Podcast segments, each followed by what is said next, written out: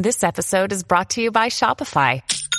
Forget the frustration of picking commerce platforms when you switch your business to Shopify, the global commerce platform that supercharges your selling wherever you sell. With Shopify, you'll harness the same intuitive features, trusted apps, and powerful analytics used by the world's leading brands. Sign up today for your $1 per month trial period at shopify.com slash tech, all lowercase. That's shopify.com slash tech.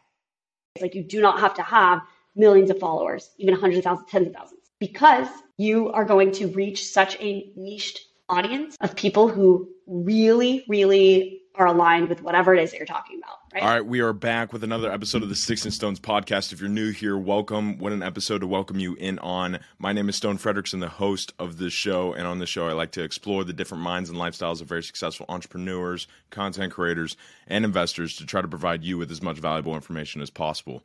Um, in today's episode it's, it's it's a really good one especially if you're a content creator you're wanting to monetize or if you're not a content creator but you're interested in becoming one. Uh, i sit down with Jenay Rose a content creator and online business coach specialist.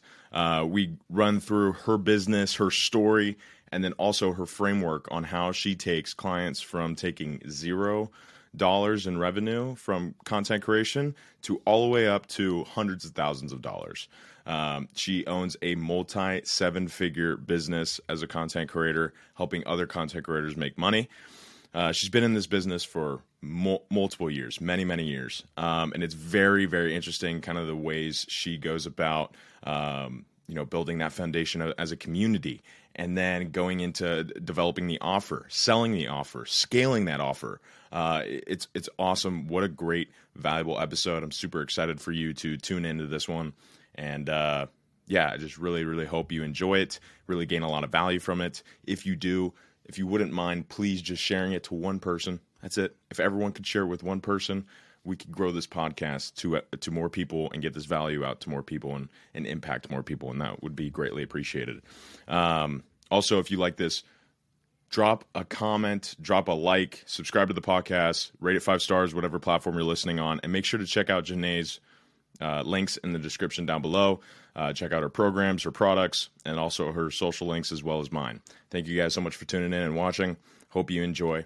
I kind of wanted to to just rotate this around. I mean, because obviously you've you've you've learned a lot about the online business, scaling, mm-hmm. earning a lot of money. Uh, so I kind of just want to touch base on your story, um, kind of run through, you know, when you started in March of 2017, mm-hmm. um, and then kind of how how other people can do it. So, um, correct me if I'm wrong, but March of 17, uh, 2017, you quit your corporate job to teach yoga on IG. Then around November of 2018, you, uh, you, you, made your first launch. You made about, uh, 18,000 per month with mm-hmm. about 20 to 30,000 followers on IG. Yeah. And then around August of 2019, you made your first $50,000 a month with over 200 students. June of 2020 made about $10 million in client generated. Yes. Or, or, yes, uh, yeah. students. Um, yeah. And then today you're you're making multiple six figures a month uh, with a team of eight. So let's Got backtrack. Um, March of 20, 2017, you quit your corporate job uh, to teach yoga on IG. Um, I'm curious, how did you, uh, how did you like quit that job and then go to you know uh, social media? How was it like overcoming that? And then what was kind of like your plan or strategy in terms of like your content? So i had found yoga the year prior and um, in my corporate career i was never excelling. I was fired from gosh over five years i might have had eight jobs and i was fired from all but one or two so I was not excelling in the corporate environment. That does not mean I'm not smart, right? Like I just, it wasn't the right learning mechanism for me because I have a lot of ideas. I'm very entrepreneurial and people would tell me to do something a certain way and I would do it a better way, which was my way. And they didn't like that, right? The corporate structure is not meant for that. So I knew I had to get out. Um, and I was kind of, it was funny because I had found really the job that I was excelled at. Like I was in outside business development for Coca Cola, right? But I mean, I was number one in the country for a while. And out of all the BDLs, hundreds and hundreds of them, in the country. And this is the person that goes out to like restaurants and all these places and asks you to buy soda or water or whatever other product we have. So you're like hitting the streets. And I was in the streets of LA, like walking up to business owners, and I got my teeth kicked in and I loved it. So sales was always something that I was just really good at naturally. Yeah. Um, so I was finally, I got promoted. I beat out all the people in my team in LA to get promoted. And I showed up for like the first day of that promotion, which was to, into management. And I looked around and I was in charge of like a hundred people who were going out to these, um, they were like the refillers of all the different like you know, at gas, gas stations and things like that. Right. And I'm not the person they look to, right? Like I look very different than them. We're up at 5 a.m. and like I realize like there's something very wrong in my life right now because I was vegan. I was practicing yoga every single day. I was a 200 hour certified. I was getting my 500 hour certification. I was like bringing my own lunch to the team lunches, right? Like everyone's drinking Monster and Coke at five in the morning. here I am with like vegan sausage wrapped up to go. Like something yeah. isn't making sense here. So I quit my job to the dismay of everyone around me. Um, I had saved a little bit of money. It wasn't much, maybe 10,000 bucks, like maybe. Um, and I was like, I'm just going to do it. It was seven days before my 27th birthday. I just realized if I don't do it now, I never, I never will. I never will. And I'd rather fall on my face now while I can. I'm kind of detached. I have a boyfriend, you know, like that's it. Yeah. I don't, I maybe had a dog at the time, you Got know, it. so yeah, quit. Yeah. But I'd already had about 10,000, 20,000 followers at that time, just oh, organically. Okay. So I was posting about yoga and I hid that from my work. No one knew. Got it. Right. Because it was just such a dissension from who I was at the corporate environment. And that caused an issue internally, and I just knew I had to do it, and so got it. Quit. Yeah. So yeah, I mean that's that's interesting, and I mean that's like exactly what happened to me. I mean, I was doing my job and creating on the side. Mm-hmm. Um, I would, you know, I, I I thought that you just, you know, started right off the get go. Um, but that's smart. I mean, to, to to create content while you're in that job, and then mm-hmm. once it builds to that point to where you could turn it into a business, you uh, you shifted. But what was kind of like the plan after you quit, and then you know like in terms of like maybe the content, and then when did it start really getting into the the business side, offers, and and, and things like that? Yeah, so this was and so March 2017. Quit my job. I was really did not have a major plan, but I knew I had this certification right? I was a 500 hour yoga certified teacher, RYT, registered yoga teacher. So I knew that I could go and teach yoga, right? And everyone who was my inner circle of friends, I had met a lot of these. We didn't call us each other creators at the time, but the, they now are like these massive yoga influencers who are in all the Alo yoga campaigns. You can probably guess who they are. So I met merged with this circle of people who were creating content, but we didn't, there wasn't that term at the time. So they were yoga teachers, right? So I was like, I'm going to follow in their footsteps. I'm going to go door knocking, right? My specialty and apply to teach yoga. What I did not know was how competitive it is in LA. I mean, everyone and their mom is a yoga teacher, right? So what I, my plan, I, this is how scrappy I was. And to this day, I still am. Okay. But this is how scrappy I was. I printed out, I went on like whatever those postcard makers are, you know, the online yeah. places. And I I paid like I remember thinking it was so much money. It was like 50 or 60 bucks. And I bought like 100 postcards with a photo of me doing a handstand and with like my address, my email, my phone number. And I was like, let yoga come to you. And then on the back, I was like, are you in pain? Like, are you struggling with your weight? Whatever. Like, I, anything I could think of. And I went and I walked my dog in the nicest neighborhoods in LA. So Brentwood, Malibu, Beverly Hills. Walked my dog as a decoy and went up to every mansion that I could find and put my postcard in every freaking mailbox. Okay. No one called me. I did that for two weeks straight. Two weeks, all day. Like just going out, going out, rebuying postcards, going out, going out. I was like, someone's gonna call. Nobody called. It's like, okay, what am I gonna do now? So I started emailing different hotels and I ended up starting to get some responses, right? Because you know, I, I'm I'm smart. I have a like college degree. I was like, okay, I'm gonna just like pivot here. And I reached out and I sent them my resume, right, which showed that I went to USC and I'm like showed a little picture of myself. And then I started getting some calls and I started teaching. But I had, you know, even with big clients, like I was teaching meditation and yoga at Tom's during their lunch break, Tom's headquarters in LA. I was making like 40 bucks for the hour. You know, like you're not making enough money to be able to Yeah. survive. So really quickly I realized all this while I'm posting content. I'm talking about my just my journey as it's happening. I'm like, I quit my job. Oh my God. Like just sharing this journey with people, creating content on self-mastery, self-development, like how I, you know, was able to like really heal a lot of my own anxiety, depression, all those things through yoga and that that practice. And it was this intersection of like, okay, I quit to teach yoga. I'm not making enough money to survive. I'm very quickly, like rapidly going through the money that I have, right? I'm 27. My mom literally said, do not call me if you need money, right? And like her whole thing is every day, it felt like for the first eight months, 12 months, two years, she sent me a text like, oh, you should go get this job, apply for this thing, sent me, you know, a LinkedIn article or LinkedIn job opening. Like she was a hammer. And so I was like, I can't ask for help. You know, boyfriend's broke too. Like we're just, this is where it is. So I went to, I turned to Instagram and I was like, I've built this community. People are constantly reaching out to me for advice. Like, what could I do with that? I have to eat. Right? Right. And like, I started getting some brand deals here and there and like kind of went, tried to like check that out, but I hated it because I didn't want to work for the brands. I think the most I ever made off a brand deal was like a few thousand bucks. And it was like, you know, it was like herbal essences or something. Yeah. And I just remember hating it because I had to submit the, the photos, right? If they didn't like it, it was a reshoot. Now the creators have a lot of control. Back then, we did not. It was like, this is a no. You're getting paid on a net 60. For anyone Yeah. who doesn't know what that is, you're getting paid 60 days after that is posted. How am I supposed to feed myself? How am I supposed to pay my rent?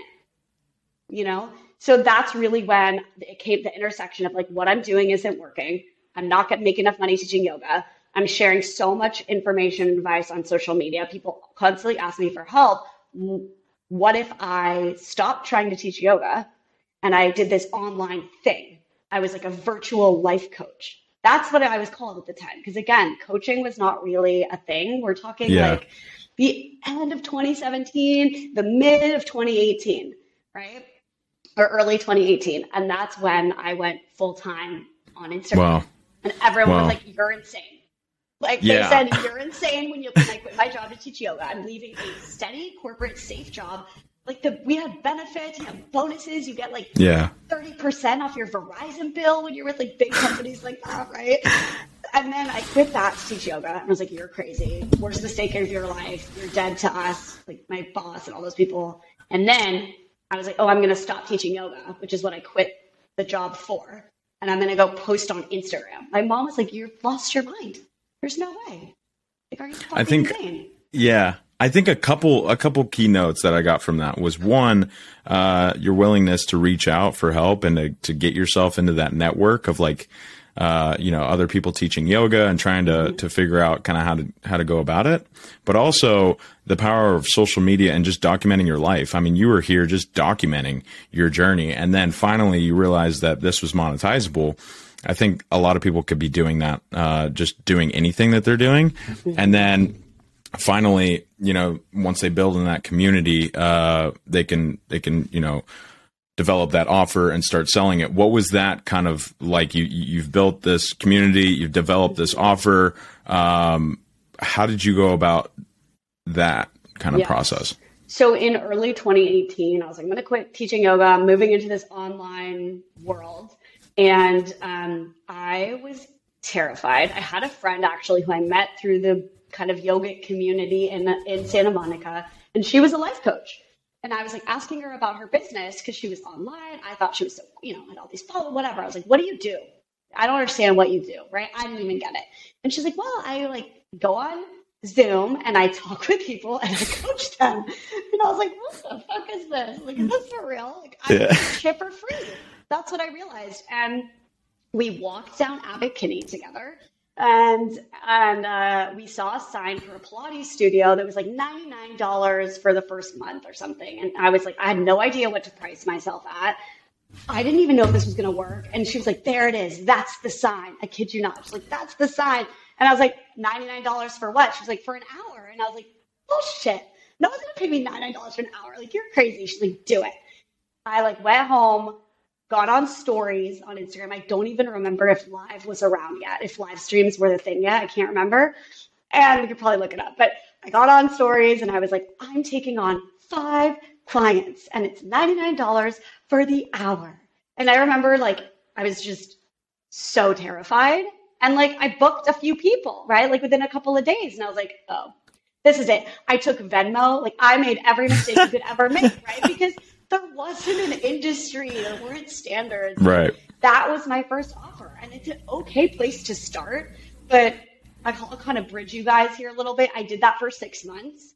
And I was like chasing people down for payments, you know, chasing people down to book again. Like I was hustling. You can only do really four or five of those calls a day because they're really emotionally taxing. Even business strategy, right? It's like you can really yep. only do four to five a day before your brain is mush. Um, and so six months of that, I was still barely getting by. Like rent in LA is at the time was 2000 bucks and we split a one bedroom apartment in Mar Vista. Like I was barely getting by, but I was, I was making it, right? Like I was like, made a little right. bit of money. Okay, cool. Like this is working. And I realized that there just had to be a better way. Like this couldn't have been it. So I had, I had about 50 one-on-one clients right? That I was just like in between constantly chasing down. And I was like, what yeah. if I took 10 of those people and I put them together? This was my thought process because there was no like group program, right? Everybody knows now. Like nobody knew. But like, what if I put these people together and then I charged them like $1,500 for, I think it was like six or eight weeks. And I called it your own healing. And I was like, I'm going to just take everything that I know and I'm going to teach it to them over these six or eight weeks, whatever it was. I'm gonna charge fifteen hundred bucks. And I booked, I think I booked 18 sales calls and I closed half of them. And I made eighteen thousand dollars in like wow. two weeks. And this was November of 2018, which was two weeks before my wedding. And I remember like ending the day and I was like bawling because I that's more money than I ever had in my entire life. I was like, I just made eighteen thousand dollars. I pulled it out of thin fucking air. Like this is insane. yeah. right? Like it's insane. I was like, I, these are strangers. Like I've never met these people, and they, I got them on a sales call with no framework, right? And I was just like able to navigate it and made that much money. And I was like, ding, ding, ding, ding, ding. Like we have a fucking winner. You know, from there I knew it was like I just discovered God's green earth. Like I knew there was something here. Awesome. Awesome. And then um fast forward to the you know 2019 you were making 50,000 a month. Yeah. was that kind of the turning point of like how you can take it to the next step and kind of scale? Yeah. So what's really important and that I hope everyone takes away from my story is is you have to look at the feedback. So I was always open to seeing that something wasn't working and instead of continuing to do the same thing which a lot of people kind of do like they sit in that I don't know it's not working but I'm just going to keep treading water I pivoted I shifted, I moved, right? Like I looked at the feedback dead in the eye and I said, I got it. Right. So I was very present with like what felt good and what was working and what wasn't working. Um, and I think, you know, I was just very entrepreneurial, but like what happened was I continued running that program and I was making eighteen, twenty thousand dollars a month, right? As I got more confident, increased the price a little bit, right? Tack right. on a little bit more for the payment plan, whatever. And then I started getting like some little high ticket one-on-one clients here and there. So I was moving, you know. Um, and I, after about three or four rounds of that program, I kept seeing the same feedback, which was my clients came to me. They said, This was fantastic. I feel like I have all this knowledge now. How do I do what you do? I'm a therapist, or I'm a this, or I have experience in that. How do I build an audience and how do I sell something to them and make money and quit my job? And I was like, ding, ding, ding. I can do that. Because at this point, after about four months, you know, and almost a year of life coaching full time between one on ones and that program, and I was like pretty burnt to a crisp. Right. right. My empathy. therapists are like, I don't know. It's I don't know how they do it, right? Like I was like, my empathy levels are very short at this point. Like I just was taking on so much emotional baggage from people that I I knew it wasn't the end all for me. I was like, this isn't this is working, but this is not it.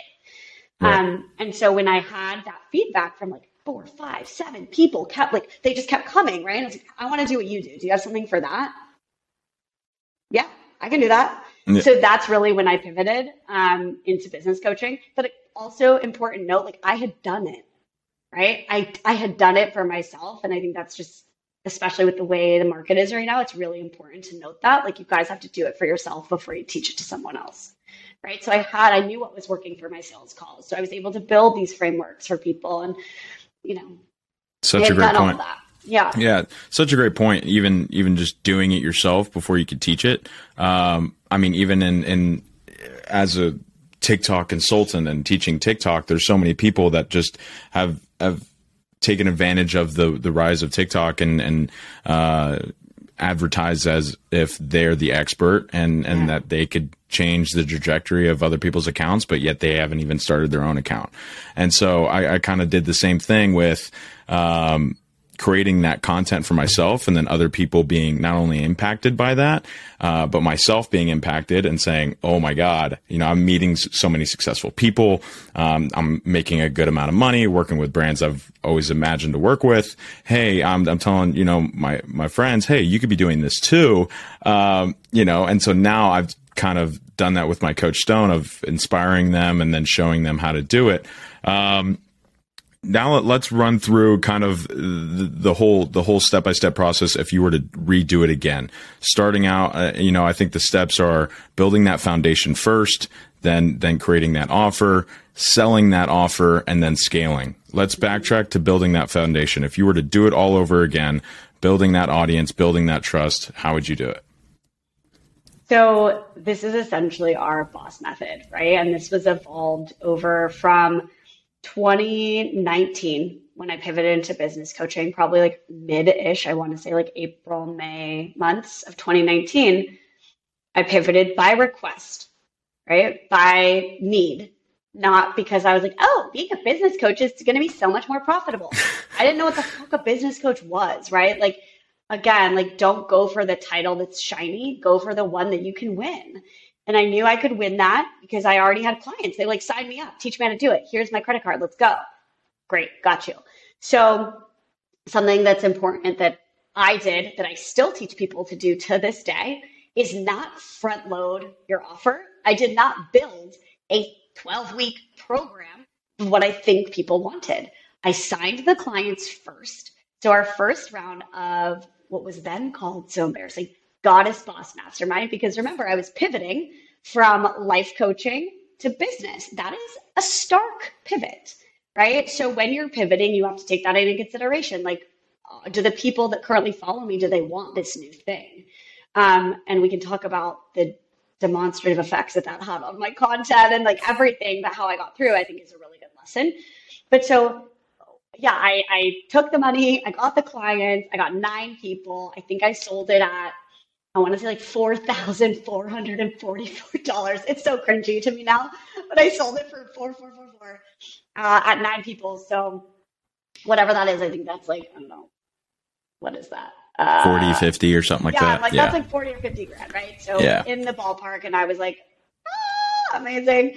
Uh, and I took them through week by week. So I had an outline of where I wanted to go, and I started there Week one, I was ahead of them. I was already working on week two. Week two, I was already on week three because that allowed me to go with them and really to fill in the gaps of what they didn't learn the week before and bring that into the next week because I knew that this was going to be the success of my business at this point now was going to depend on the success of their businesses, which was a very different approach than like someone's internal mindset and their feelings, right? right? With life coaching, if someone feels better, that's your cursor, right? It's not, it wasn't for me, it wasn't as tangible. It's like, okay, now these people are depending on me to make money. This is very serious to me. So, and I remember like six weeks into that first program, someone made a $10,000 a month. And I was like, I am addicted. I am in this shit forever, right? Like that was it for me. It sealed the deal. Like this business yeah. made money because of me. I am like vibrating on fire. I was so excited. So that That's was awesome. like, I was hooked right? It's probably like when one of your clients goes viral, you're like, yes, like this is it. I love it. yeah. It's the impact, right? So um, I took them through that. And so the boss method essentially was evolved out of that. I didn't have it the first round. Got it. I didn't, I didn't have a necessarily a like a methodology, but it was, I have the idea. the idea was there. And then it just so happened the next round when I started developing my methodology by the end of 2019, I was I had the methodology, had the webinars, all that stuff kind of happened through 2019. It just so happened I was able to create the boss method and dropped goddess, and it was just awesome. Yeah. So we'll we'll we'll, we'll We'll uh, touch on that that pivot stage because I think it is really important of how mm. you went from life coach to online business coach and how you did that also with your content. But I think it's yeah. super important to note that you built up the demand 1st mm-hmm. and then built a product or service or program uh, that best fits that need. Yeah. in order to, to convert the most because and i'm starting to see that a ton with even the, the people that are coming to me they're like hey stone uh, we got this ebook we got this course we got this product now we want to mm-hmm. build an audience for it and I'm just like, okay, there's a couple things wrong with that, but it, that you, that, yeah, that you said, wrong. but also, it, also, I mean, even with with TikTok, it's like TikTok's going to place your content in front of the right audience, and uh, you know, of which they think it's going to perform the best with, and that audience's needs might not be an ebook or a, a, course. It might be one-on-one coaching. Heck, it, it might even be your face on uh, a t-shirt because they love your face or how, or a saying that you say, you know, like you just don't know until you've built that demand and where people are saying, Hey, I want this. I want that. And it's exactly what happened to me. I just provided a ton of value. And then every other comment was, Hey, let's get on a consulting call. You can review my account and then we'll, we'll go from there. Hey, I'll pay you to look over my account and give you, give me some tips. So I think that's super important. But, uh, let's just touch upon that transition from, you went from life coach to online coach. How did you do that effectively and, and get over that hurdle, especially with, with your content too?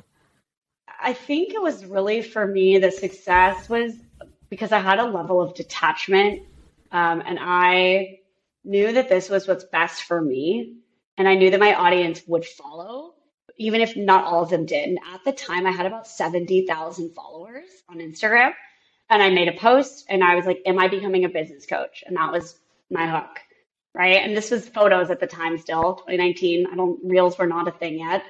So posted a photo and I think I said the answer is no, but let me explain, right? And I was like, this is part of my purpose, right? Like this is evolving out of what I was doing. I'm no longer the best at that. I can be the best at this. Um, and so I kind of put my flag in the sand, as controversial as that might have been. And I said, if you want to unfollow me, it's totally cool. But I hope you'll stick around for the journey because I think there's something really special here. And then I pivoted into business content, but it still had that energy of like a little bit of like mindset, kind of spirituality, which was who I was at the time. Over the next year or so, I really evolved out of that and past that. So I let myself be who I am, right? Like I uh, you just people evolve so your your messaging right. is going to evolve your content's going to evolve your niche might evolve as well and then for a year i lost followers every single day so I dropped back down. I was like 70,000 followers and I went to, I think, like 40,000 over that year. So, and I, but was what was funny, it's inverse of my profit. It was, so yeah. the, my follower count was inverse of the amount of money I was making because I was getting people results. I was totally committed to this business coaching thing, right? I was adding more value. So it's not that I was just losing followers, I was gaining followers too, but the net was negative. Um, but I just think it's important to point out that like I was losing followers every day and I was making more money than I'd ever made wow. at any point in my business. Yeah, I mean, uh, the, the, followers at that point was just a vanity metric. I mean, mm-hmm. it had no correlation to uh, the revenue you were pulling in, and I I see that with a lot of my clients. I mean, I have some clients that have five thousand followers, yet they make more than me um, because those are just strong, loyal followers. And I think it's super important that you just came out and you told your audience, this is what I'm going to do. You know, if, if you're along for the journey, you know, great. If you're not, so what? You didn't, you weren't really worried about them because those that were unfollowing you, they're not buying. And Grant Cardone actually said that in one of his videos, uh, because one person asked him, he's like, Grant, aren't you worried about just posting so much on your Instagram feed, like people unfollowing you? And Grant was just like, unfollow me. You ain't buying anyways. You know, so it's, it's, uh, it's super important to to keep that in mind, especially when when you're creating an online business around that following of just not trying to chase that vanity metric and and continue to build followers, but to not only do what you want, uh, but to to build trustworthy raving fans and followers. Um, so now, so now let's get into uh, kind of the step two of of the boss kind of program of of creating this offer. Um, how do you how do you kind of evaluate that audience? Now you've built this community, you've built uh, some some strong needs and demands. How do you evaluate those and build the best offer? Yeah, so I think it's really important to note that if you have the wrong audience, it doesn't work right? Because you can't fit yourself into a box to serve what the audience wants. So from day one, you want to build the right audience, right? Or you have to be okay with losing or leaving that audience behind to build what you want, which is where I was at. And I was totally okay with that. So, A, emotional intelligence, right? Like you have to be detached from the outcome um, if you're going to pivot. But for most people right now, they're just starting to build, right? So first most important thing you have to have you guys these are foundational building blocks right? Build offer sell scale. You have to build an audience of ideal clients okay? That audience does not have to be huge doesn't have to be 10,000 or 100,000 followers. You have to have a high concentration of ideal clients in your audience. If you have 100 followers and 99 of those followers are ideal clients you're you're you're going to kill it right? That's what we see because this is you have to have this, right? So that's like our students. We've had people 100 followers making $13,000 a month. So your followers growing. It's amazing. But it's real, right? Like these yeah. are the things that I want people to take away is like you do not have to have millions of followers, even 100,000, tens of thousands, because you are going to reach such a niched audience of people who really, really are aligned with whatever it is that you're talking about, right? If you have 100 followers who are your mom's friends, unless that's your ideal client, probably not going to work either, though. So it goes both ways. Okay. So once you have that foundation, you've built an audience of ideal clients, of leads. Now you want to have an offer that they need, they want, and they're willing to pay for. So to me, it has to fit those three categories. They need it, they want it, they're willing to pay for it. They might need and want something, but if it's not a big enough problem, they're probably not going to be willing to pay for it. Right. So true. And it's it kind of goes back to what we talked about earlier, which was you do not create the offer that you think people want. That's like the worst. I see so many people do that. Like you said, oh, people come to me all the time. I have this course, I have this thing. How do I sell it? Well, you have no lead. Like no one trusts you, right? No one knows yeah. who you are. You could have the best offer in the world, but if no one knows it exists, does it? Doesn't matter. So these are just important kind of concepts. So with the offer, the way that we teach offer development is a process that we've termed co-creation, right? So we want our clients to get paid first so that then they are able to co-create with the client exactly what they want and need. So then they're getting paid to develop the first iteration of their offer. Does that mean you come without any idea of what you should be selling? No, you need to have an idea. The way you get the idea is by right being hand in hand with your community and understanding what they want, what they need, and what they're willing to pay for. And that goes into part of our audience building, which is market research right? So when you build that audience, it's not luck.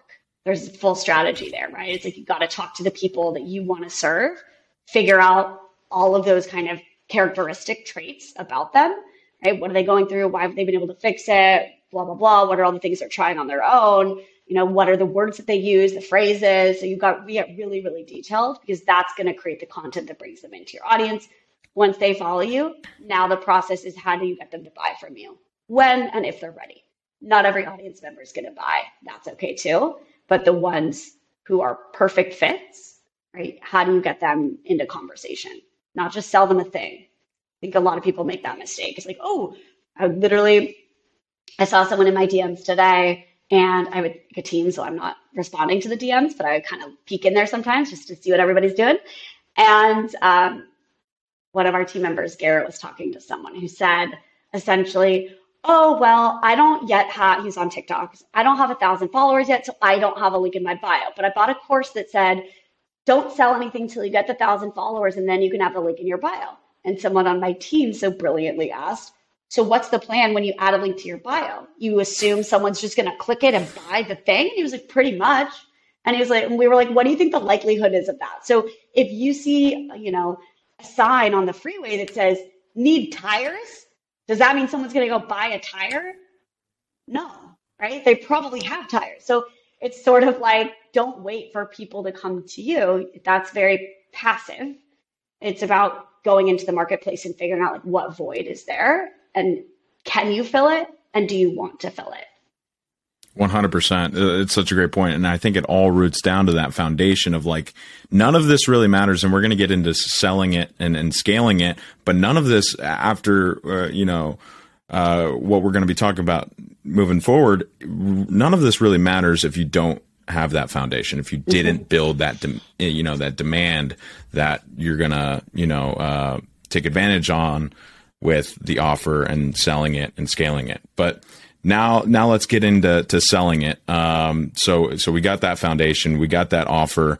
Now it's about selling it. What does that usual you know optimal sales process look like? Yeah, so I think if we just like review the foundation, right? You have your audience of ideal clients, right, who have a problem that you can solve you have what we would call an MVP, a minimally viable product. So it's essentially like an outline so that you have a general idea of where you're going, of what someone wants, needs, and is willing to pay for. Building blocks, audience, offer. Now, once you have an offer, now you got to sell it, right? But again, if you have no audience, there's no offer to sell. There's no one to sell to. So that's why it's like those building blocks of like if you don't have that foundation, your offer doesn't matter you could be the best salesperson in the world with the best offer in the world. No one knows you exist. It doesn't matter. So once you have an offer and you've got some attention, now you need to convert that attention into paying clients, which is what it's all about. How do you turn a comment into payment? How do you turn DMs into dollar signs? How do you turn a follower into a buyer? I could go all day, right? That's the process. So TikTok and Instagram are slightly different in the messaging department, which is my one gripe with TikTok is like let people message us because this is how we converse with people versus passively depending on them to click a bink in Lio. Right. Yeah. So um, the way the process that we are have favorited over time is you have to get into conversation to pre-qualify. So for TikTok, that might look a little bit different. That might look like a triage call, right? So not setting up a 60 minute call, but like a 15 minute call so that you have that pre qualifying process, or essentially not even a call at all. It could just be an application form. Um, but the precursor to that is you need the right people in your audience. So you need the right people paying attention and you need the right message to magnetize those people and also to repel your unideal clients because I think right now attraction marketing is not enough. There's so many people, other people doing what you want to do that like you don't just need messaging that speaks to your ideal client, you need messaging that repels your unideal client. And I think the same goes for what we would call qualifying content. Okay, so one of our students actually who started on Instagram. She fell out of love with it. I personally think you have to be in love with the platform that you use. So we moved her to TikTok. She's fucking killing it. Like in the last week, she had three posts that did over 400,000 views, booked out her triage calls for the next three weeks. Right. That's awesome. Now, what her process is, though, because she's overbooked. So now the process is disqualifying the people who booked in because you're always going to get you know the bigger the bigger the attention the more viral you go typically the more unideal leads you'll get just because it's numbers game at that point. Mm-hmm. So if you're on TikTok, right, that would be something you want to be considerate of is yes, you can go viral and get a ton of leads. How do you qualify to make sure they're the right leads? On Instagram, it's much less passive. So we're having like triggering people to DM you, right? Inviting people to send you that first message because I don't believe in cold outreach. That's the opposite of what I teach. I hate it. Like but if someone is trying to sell you a course or a program, and I've talked to someone, someone on my team talked to someone who spent like $18,000 last year on a program by a coach that was teaching them cold outreach. And it was like message 100 people a day. That's a really good way to get blocked and your account taken down. That's yeah. not what we want to do, right? So TikTok, Instagram, whatever, YouTube, Facebook, it does not matter what platform you're on. Your content has to be generating leads, not just followers once you've generated the leads on Instagram or on Facebook, right, you're much, it's going to be an easier conversation because you can DM back and forth. 100%. So, um, and just to, just to speak off of my experience on gaining uh, a lot of leads from my content and how I've how I was able to do that. One was just providing free, valuable content. And this all roots back to building that foundation of you know that community like uh, gary vee says it all the time like if you want to build that community you have to just give as much valuable information as you possibly can without any expectation of getting anything in return and it's like they're almost feeling obligated to give you something but also they also want more they want you. They want to speak to you. Um, and then, you know, while you're giving that information, it's, it's okay to ask, you know, Hey, uh, why don't you check that link in my bio to you know get that free guide or whatever it is whatever that offer is. Uh, if you want to go further into this conversation fill out that free 15 minute meeting application. Um, but i think the value standpoint is, is, is super important and it all roots back to the foundation. If you provide value if, if you have that if you have that community uh, they're going to continue to support you in terms of your content but also be willing to purchase whatever you're providing. Um, i think that's super super important. Um, Okay, and so now, uh, you know, you get on these discovery calls, you you you, weed out all the the the the weak leads, and you get on the phone uh, on, with with the strong leads. How do you sell on the call, and how do you get them to get to a point to where they're just like, all right, where where and when do we start? So I think there's a difference that people want to understand between a transaction and a sale. Sale is buy in, right? So typically for people to even get on that call, they have some sort of buy in, right? They've watched your free content, they've binged it, they've learned something, they were inspired, they, you know, got kicked in the gut a little bit. They realize that you're someone that can help them, right? You have to be positioned in that way as someone who understands their problem and who can help them solve it in order for them to self qualify enough where they get on, they apply, or they book a call. So we're pretty ruthless with this process, the way that we teach it, because we do not want our clients taking on clients that are not the right fit. So the transaction is the money, right? That's a transaction. That's not a sale, in my opinion. So you can transact with anybody, right? If you're like, oh yeah, I just have this course, cool, go buy it, transaction, right? Is it a sale? No. Were they qualified? Right. So there's those just small differences that I think really impact our students and the way that they approach business because what you guys want to understand too is like the skills that you need to learn to run a business to 10 20 50 100000 dollars a month they have to be tangible right? They they are real skills. It's not like a gary vee a book a this a that. It's like skills built for this process which is creating content that generates a community of ideal clients and converting and monetizing that into paying clients and then you have, right, your lifetime value of your client, you have like all these other kind of processes.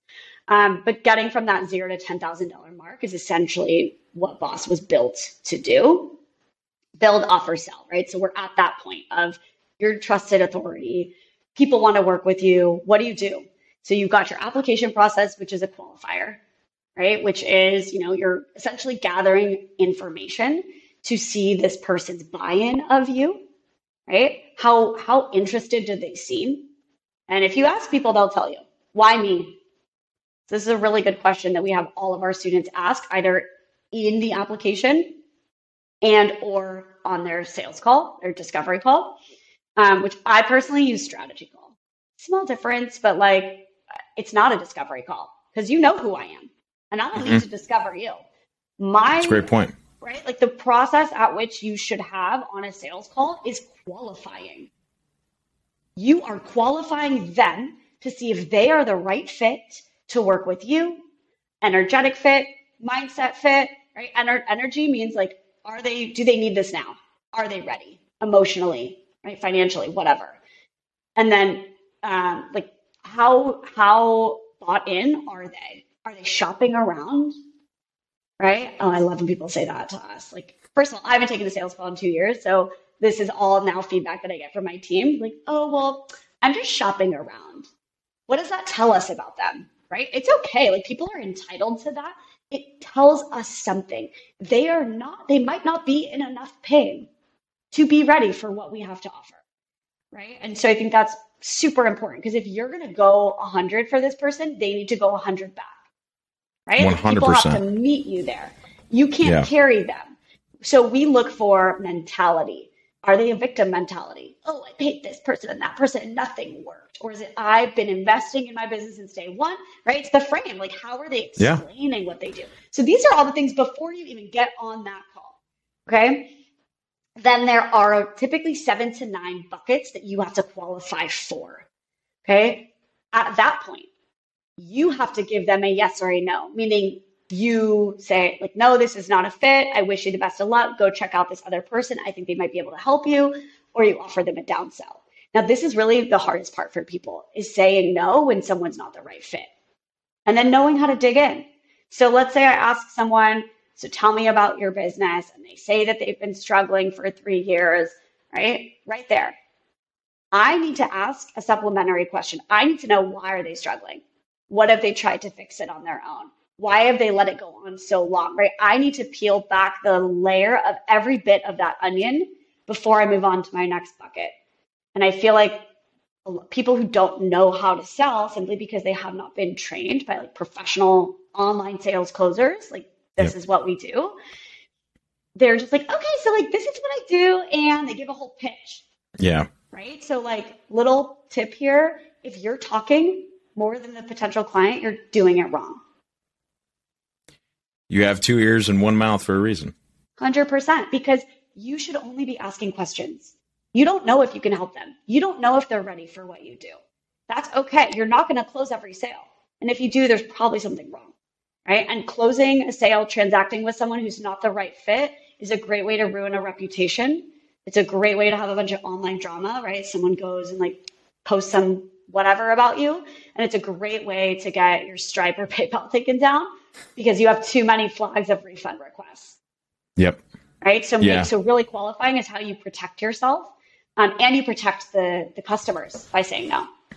One hundred percent. Eh, that that that's actually a huge huge point, and that's something that I realized too. Uh, because even when I've developed my strategies and my ways of you know teaching my clients, um, I've noticed that a lot of them worked, uh, but a lot of them didn't. And then I peeled back that skin and, and noticed that the ones that didn't work it was back on the client of not posting consistently or not even implementing the strategies or on me for working with them. And so I think qualifying that client is not only uh, good for, for you and the client because the client might not even be needed to do it or like you said could just be shopping around and not enough, enough pain but it's really good for you because then you know exactly who you're working with you know exactly how you can help them and you know exactly how it'll be a beneficial relationship moving forward and, and the fact that it will you know impact them uh, and it won't negatively impact your image and your reputation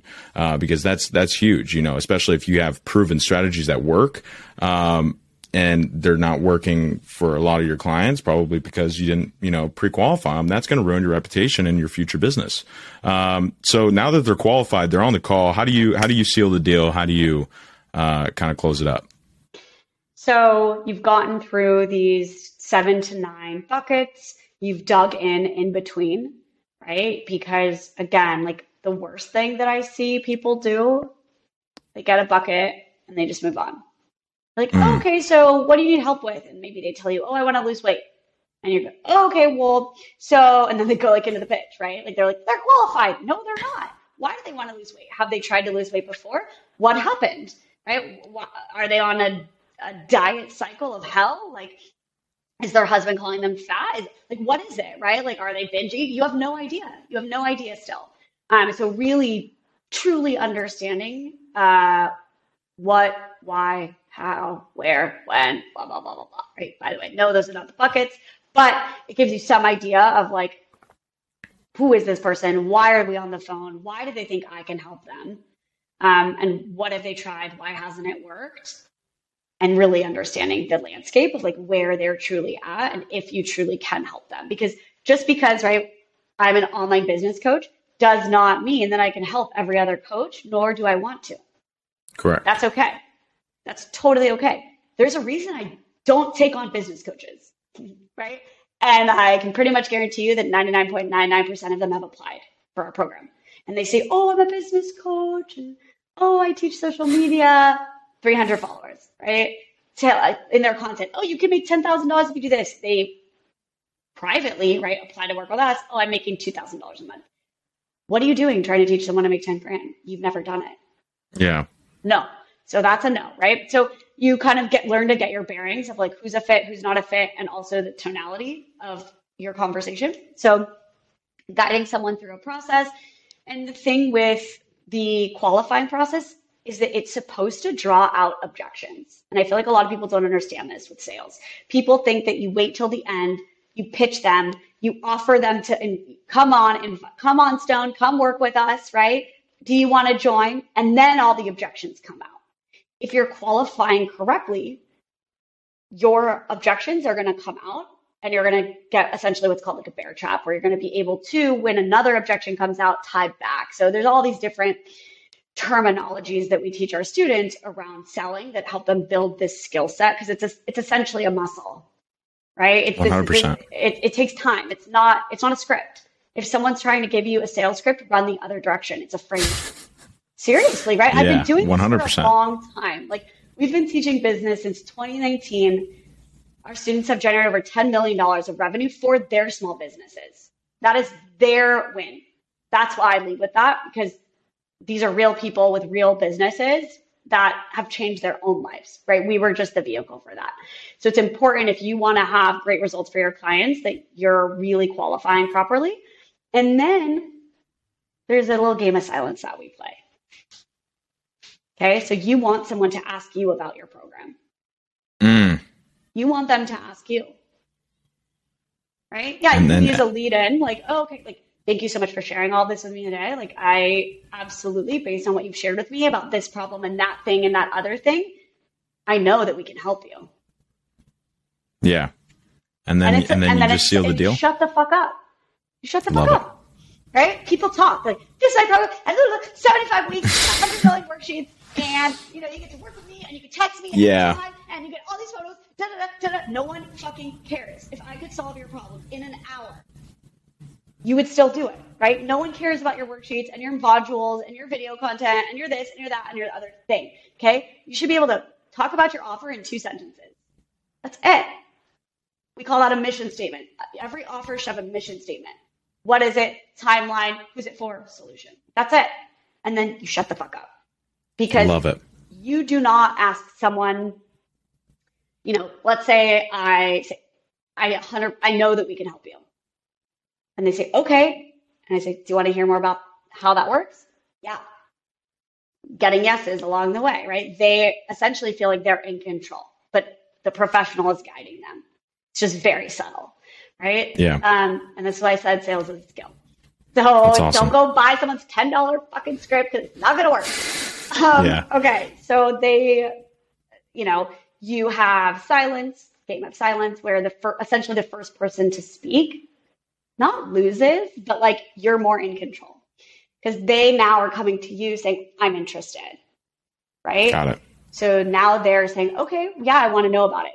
Fantastic. So the Boss Method is a 90 day business accelerator, proven over 500 students, generating millions of dollars. Here's what we do, right? We help coaches, course creators, and experts build profitable coaching and course businesses using organic social media. Love it. And then we shut the fuck up. Yep. Let them ask. Oh, amazing. Okay, what about this? What about that? What about that? Fantastic. Right? Yeah, absolutely. Because now they're interested. They're asking me for more information. And the last thing is then you say, do you, do you feel like that'll work for you? And they say, oh my God, yes, it's exactly what I need.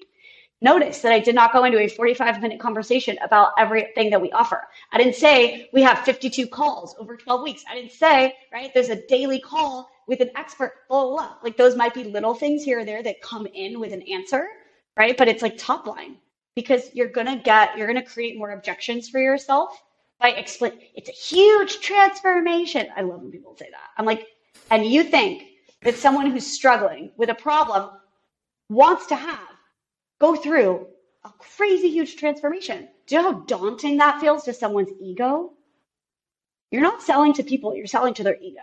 That's kind of what you have to understand is like the reason people say yes on the call and they get off and they don't buy is because their ego steps in and they realize if I want to have this result that they call this huge transformation that's totally terrifying to me, that's going to be this really a lot of hard work.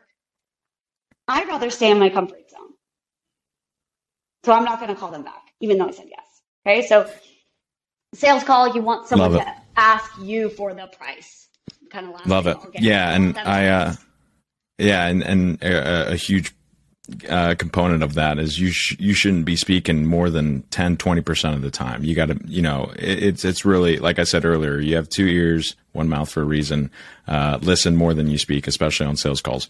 Okay um, that's that's really good information. So now now you now you're selling like crazy. You're and and maybe now you have a little bit too many too many more clients. You know your, your demand is you know keep it's it's continuing to come in. Uh, you're getting a little overwhelmed. Now it's time to really really scale. What is what does the scaling process look like now? Uh, you know, you talk about systems, processes, you know, recurrent payments, KPIs, all this all this other thing. You know, all these little terms, and uh, they're really important into this process. But how do you how do you scale? How do you keep up with with demand? So typically, people the business doesn't usually go the way that we always want. And so I think what's important to understand is having fail safes and really the scale in boss, build, offer, sell, scale, right? Got to know how to sell with confidence and you need to be able to scale the business to six figures, right? A six figure business, $8,333 a month, anywhere from that to 10,000, you got your, you know, and a little bit more. You got yourself a, a six figure business people make this so much harder than it needs to be. So what we teach in that component of scale, right, is the ideas of where you want to go. And then the fail safes. How do you make sure that you have enough leads, right, to continue generating eight to ten thousand dollars a month consistently, predictably, right? It's not one 10K month, okay, now I'm ready to go make 100K a month. Because what it takes to run a $10,000 a month business is you. What it takes to run a $100,000 a month business is a lot of team, a lot of system, right? A lot of what you talked about, which is these KPIs and the SOPs and all the business infrastructure. So what I see is people try to scale too fast. And so really what we focus and hyper focus our students on is that first scale, it's just consistency. It's just predictability. Allow yourself to feel supported by the business for a while. Really learn your numbers. I think that's something that I don't know a lot of other people that teach, and we teach it for a really important reason, right? So with sales, how many leads did you generate this week? How many conversations did you have? How many booked calls did you get? How many applicants, right? How many offers did you make? That means you don't make offers to everyone because not everyone's the right fit that you talk to, right? So what's your percentage? Where should you be? So we're really teaching a lot of like when it comes to that system. You don't need a fucking website. You don't need crazy sales pages, right? Like there's templates that we have for those sorts of things. It's more or less about like really having a pulse on your business so that you know if I only got 10 leads this week, 10 new followers, only one of them booked a call with me, right? 10% conversion, not good. I'm, thir- I'm 20% short of where I need to be. Now I know how to fix that. So we're teaching our students leading indicators so that they're making good decisions and they can generate 8 to 10K a month consistently. Because one win, one 10K month is not the same as 6, 10, 12 of them, right? So really that's just hyper focusing because again, people want to come straight out the gate, passive income, a course, da da da, multiple funnels. You're not fucking ready. You have no idea what you're doing, right? I could give you all the frameworks and all the this and the templates, and you would still fuck it up because you just don't have enough of the like musculature, right? So that's really what we're building in Boss. It's like building a sustainable business that can scale over time so that you can quit your job and go full time, right? Maybe you hire your first VA, right? Like you're in that six figure realm, you have confidence, you know how to sell, you know how to create content that's going to generate leads, you have an idea of your business. Cool. At that point, so my minimum is typically I'm like you have to have made between three and six ten thousand dollar months at minimum, or eight right in there, to start thinking about really scaling the business, which is delegating, pulling yourself out of the delivery mechanism of your offers, right? Tripling, quadrupling, 5xing your revenue, and then building your funnels and starting to bring in potentially ads so that you can really go passive. Passive doesn't, passive is such a shitty word though, because almost yeah. nothing is passive, right? Yeah. Almost nothing is passive. So I think it creates a little bit of a, a misconstrued understanding. Like business is not passive but I get to work on the things that are only in my zone of genius because I get to delegate it. So it still happens, right? Like we still have conversations. People are still booking sales calls. We sign tons of clients every single month for different products, right? Different programs. And that all happens essentially without me. Wow. So uh, that that's that's really important to note too, in, in terms of like uh, what what you said of like delivering the value eh, or taking you out of out of the delivery process of the value, yeah. um, and that comes with obviously uh, delegating some of those tasks and hiring out. Um, you know, when you when you're becoming your own boss, uh, and and you know hiring people how does it like a solopreneur coming from you know doing everything yeah. Every you know carrying every hat. How does that person go from delegating? What do they look out for? How do they you know hire out? And how do they manage that person educate that person? 100% so because we started seeing so many students succeed like we built a secondary program called funnel and scale which is really where we teach a lot of this.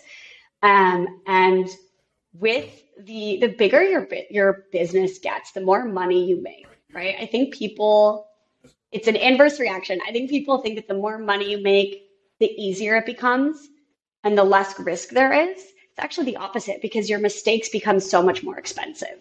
They become so much more lethal, right? So things like hiring the wrong people and trusting the wrong people, that cost me a year of my life. Like I hired two of the wrong, wrong, wrong people. I learned that lesson the hard way, which that's what makes me so able to teach it and make sure my students never make those same mistakes that I made. So, you guys, it's okay to make mistakes, right? But like, you've got to learn from that too. Uh, you know, mistakes are okay, they make you really good. So, with with delegating, I think what's important is first and foremost understanding like what are the things that you suck at and you have to get honest with yourself. You're not good at everything. Like, I am a creative genius, I'm a visionary. I am so fucking unorganized. Like, it's just not, you know, doesn't mean I'm not clean. I'm just disorganized. Like, my Google folders, it's all crazy, right? So, I had my first hire was bringing in someone who was incredibly organized, all of the things that I was not. I think sometimes people want to hire their twin. That's the worst mistake you could make.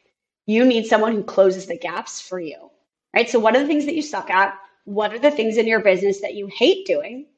And what are the things that someone else could be better at than you? Like what you right? So, what are those things for you? They're different for everybody.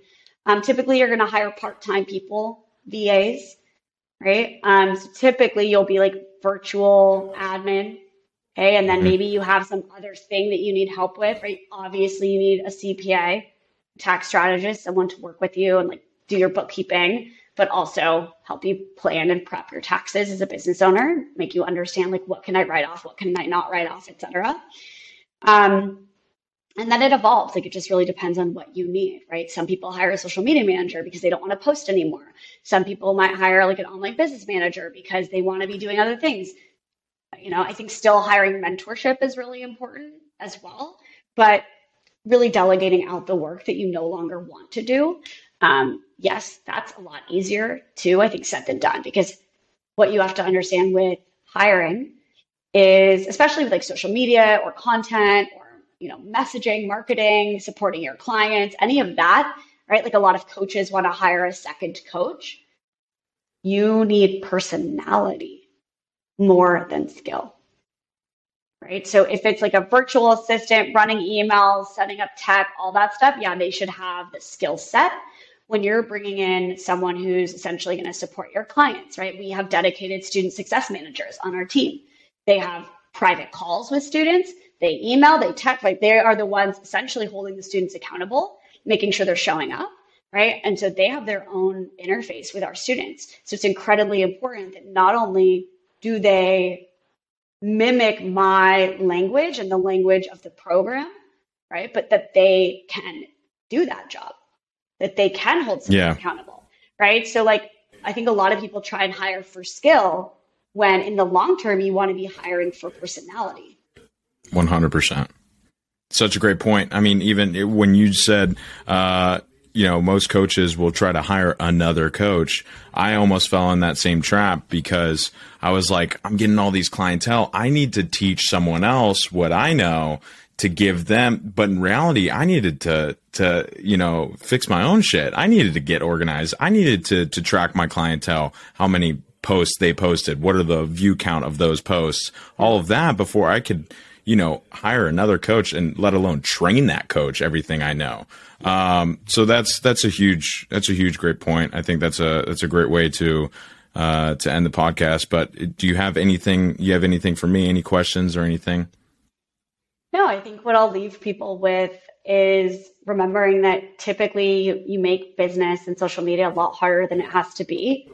Um, and it's not going to be a one foul swoop. Oh, I bought this one course. I invested in this one thing. I follow this one person, right? It's really, I think, about figuring out where you fit into the world and what type of impact you want to make and what type of money you want to make um, and finding people that you align with um, and not just like throwing money at your problem either, but really being willing to be coachable and to do the work and to learn the things that you're missing, right? We're all missing things in our business, me included, right? And so it depends on like, what does that look like for you? And figuring out if you don't know how to fix it, you need to find someone who can help you fix it, right? So 100%. I think I never say never trust a coach without a coach. I just think it's such an I just think it's such an important part of like what we do. Yeah. Right? It's like really living the truth of what you teach, and we're always evolving, getting better, pushing ourselves. It's not there's no finish line to this being in business thing, right? There's no finish line to entrepreneurship. So if you're looking for a get rich quick thing, I would like go the other direction. Yeah. Because I, you can attest to that, right? It's probably a lot more work than you initially thought. Um, but that's 100%. Part of the fun of yeah.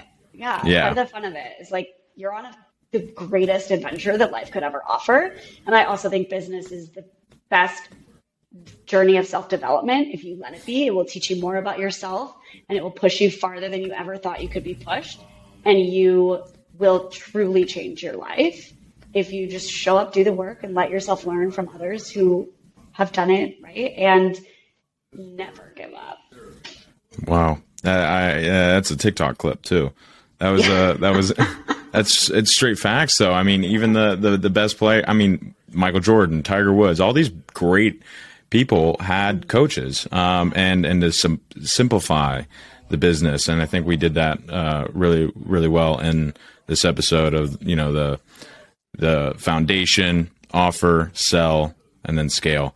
Uh, guys, please make sure to check out Jenay's programs linked in the description down below. But also, uh, be sure to to subscribe to the podcast and rate it five stars on whatever platform you're listening on.